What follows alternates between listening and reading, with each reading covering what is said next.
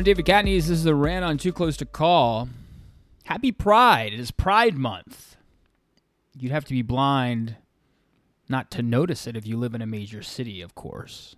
In Washington, D.C., in New York, in Chicago. All have had huge Pride celebrations during the month of June as we careen to the end of it.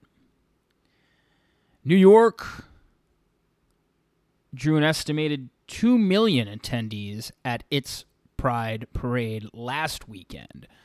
So it is big in big cities.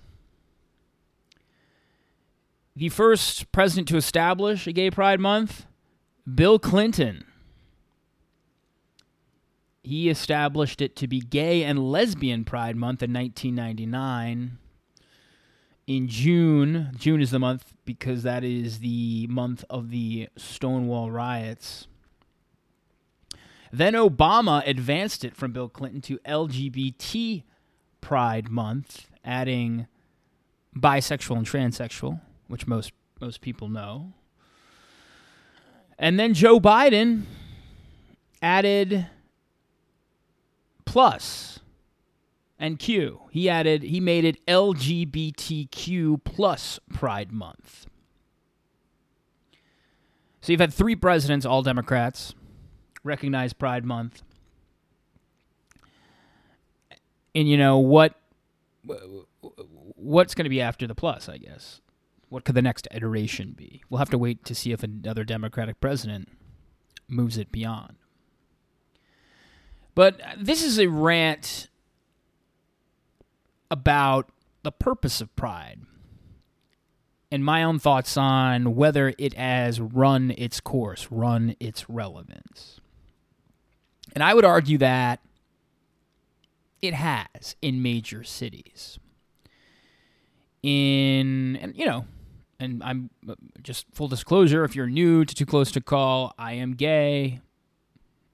Happy with it. It's good. But as I went to DC's Pride Parade a few weekends ago, it got me thinking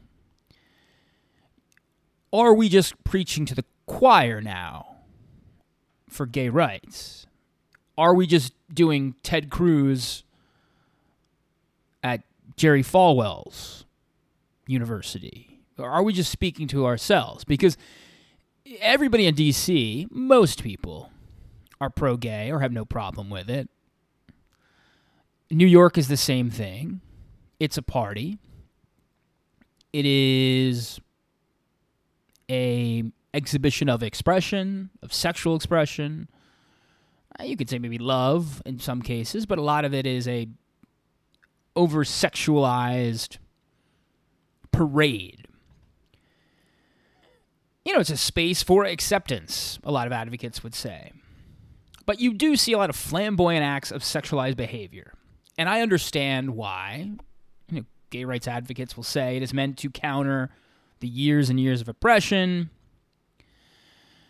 I would just argue that in major cities, that oppression has pretty much been wiped out. Of course, not completely. There's always going to be some discrimination, as there always will be of women, of blacks, of Asians there's always going to be some gay gay people are always going to feel some discrimination. But I feel like if the if the point of pride is to sort of lift people up and tell people, "Hey, it's okay to, to be gay or bisexual or transsexual or non-binary." And that you should you should show it and express it and feel comfortable and not feel threatened then we've won that argument in the major urban cities. And if you look at the biggest events for Pride, they're in big urban dwellings New York, Chicago, DC, San Francisco, LA. So uh, I think if if if the LGBTQ plus community wanted to really make an impact, and the groups around it, they would what needs to be done is to take pride to the areas where it's it's still a more of a struggle. where the hurdle is higher to get over for members of the community to accept your sexuality. There's a YouGov poll in late May that asked adults, Americans, all Americans, not just gays, all Americans, how much discrimination eight different groups faced. And lesbians, Asians, and gay men were perceived to face the least amount of discrimination compared to pl- blacks, transgender Americans, and Arabs, which I think is is correct. I think that perception is probably correct. Uh, correct. Transgender people have a lot, much further to go to get acceptance than a gay man or a lesbian. But I, I also think it was that that poll is telling because what it doesn't reflect is that the being gay, being bisexual, being any of the alphabet uh, soup that now has become the umbrella to characterize us, it is much tougher in smaller rural areas. Geography matters. So if if pride is about creating safe spaces spaces for acceptance and trying to make that young 12 year old who, who may not understand his sexuality yet feel like, hey, it's going to be okay. Or to convince the 77 year old man that, hey, these gay men are not going to threaten your life, your lifestyle. Really doesn't impact you if you don't want it to, but a lot of them are good people. If we want to really change hearts and minds, which I think is the point of the movement, then really you got to invest in places where pride isn't as easy. Time magazine wrote an article that at least 11 different LGBT pride events across the country were disrupted by right wing protesters or delayed due to white right wing protesters. They did a they did a survey of this with Media Matters listen to the places where this happened. It wasn't New York and D.C., it was North Idaho, where they made those arrests of a bunch of militiamen in a U-Haul, I believe it was, in Coeur d'Alene, d'Alene, Idaho. Haven't heard of it. Couldn't locate it on a map. Arlington, Texas. Right wing groups disrupted a drag brunch. Jasper, Indiana. A drag event was canceled after a, a safety threat. Keizer, Oregon. A pride fair was canceled due to protest. Apex, North Carolina. There was a violent threat against drag story hour, which is a different topic altogether, whether you want to take your, you know, 5-year-old or 6-year-old to a drag queen, you know, I think that's a different debate on when parents want their kids to be exposed to some of this. I don't know if I'd want my kid exposed to everything in the DC Pride Parade. There are women with their breasts out, there are inflatable penises. This is very sexual. It's probably not age appropriate for kids. But my point is that those cities that I just read to you are far flung areas. There was Palm Beach, Florida, I should also include, where there was a shooting threat of an event, which is, you know, and Palm Beach is obviously a bigger place than a lot of those other places. But the places that have problems, uh, San Lorenzo, California, it's it's rural areas, it's offshoot areas. This is where the LGBTQ plus battle has not been won. It is not in Washington D.C. It is not in Chicago. It, those we've won. It's good here. It's great. There, there's you can't walk around D.C. without seeing a pride flag in a bar, restaurant, in every bar, restaurant, flower shop, furniture store. It's very it's it's good, but I understand having lived in these other parts of the country, it is not good. So my rant on this would be that w- shouldn't these groups try to be focused on other parts of the country? You know, the tougher parts, the South, the Midwest, the T. Frankly, the same places that are going to ban abortion. I think if you laid a map over that and over where it's toughest to be gay, I think it'd be more useful if groups went into went on the road, took the show on the road. Now, maybe you don't do the exact show that you do in DC. Maybe you rein in the uh, sexualized behavior a bit.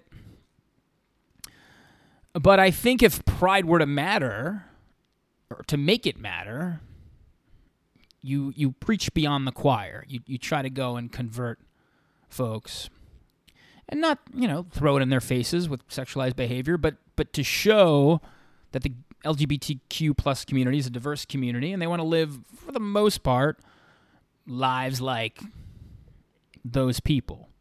Although there are cultural differences. I mean, let's be honest about this.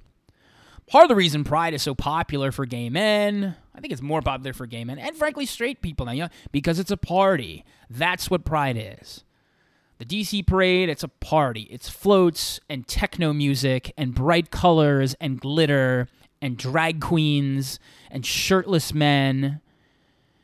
And then there's lots of drinking and probably some extracurricular drugs. Let's be honest. It's a party. Pride is a party. And I'm for a party. I'm no prude. I love a good party. I just think if the movement wants to advance beyond the urbanized core of homosexual acceptance, maybe look at San Lorenzo, Jasper, Indiana, Apex, North Carolina as places where the work needs to be done in June, since June is Pride Month. That is my case for repeal and replace. I would adjust it. I, I get why there's a need for it. I just don't think there's a need for it in the major urban areas. The last thing I want to say about this came from a podcast from Josh Zepps, who is a gay man who did a podcast on Do We Even Need Pride Anymore, which sort of inspired this rant. And I encourage you to go listen to that podcast from him. I the pride is also the word pride is is a little bit of an odd description of of how I feel to be gay. It's not really a thing I'm proud of. It's a thing I'm happy about relatively. We all have qualms about who we are and but being proud of something the re- what I'm proud of is is when you know I write an article and it gets great feedback. You know, I'm proud of running my fastest mile time. I'm proud of coaching you know swimming in in when I was in college. Uh but but I, I'm not proud to be gay because I don't have any control over it. I think I'm not ashamed of it. Again, it's fun, it's great. It has its pros and cons just like being a heterosexual. But I'm not I I wouldn't say, "Oh, I'm proud of this." It's not something I'd put on a resume. Oh, this is an accomplishment. That's usually what you're proud of, an accomplishment. Well, I didn't accomplish being gay. I just am gay. So I think maybe the wording needs to be needs to be tweaked. And this is not to say that people can't be happy about their sexuality. I think that's important. But I think the most important battle, and I would have loved it if I, you know, when I was growing up, is to s- sort of show the high school kid who's 15, who's maybe seen as heterosexual, but has thoughts in his head about, hey, that guy's attractive. For some reason, when I look at guys, I'm attracted to these guys. And allow him to explore his sexuality, give him permission to. In the cities, I think that permission has been granted due to lots of progressive work over the years. But that battle has been won.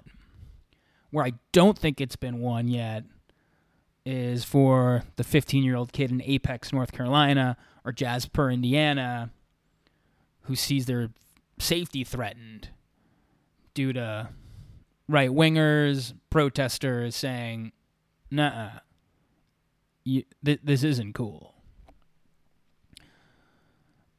So I think that's where pride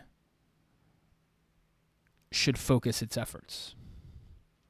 And that is my rant as we close Gay Pride Month 2022. Sorry, LGBTQ plus Pride Month 2022. Hey, thanks for all the subscribers, the paid subscribers. Earlier this month, we went to a paid subscription option, which is $5 a month, $50 a year. Founding members, if you give more, you're real special. But I appreciate everyone who's signed up for Too Close to Call. We'll be doing more of these rants, more of these posts that are exclusive subscriber content. And we're, we're, of course, playing around with some of the personal and political at Too Close to Call. Thanks for listening. Good night.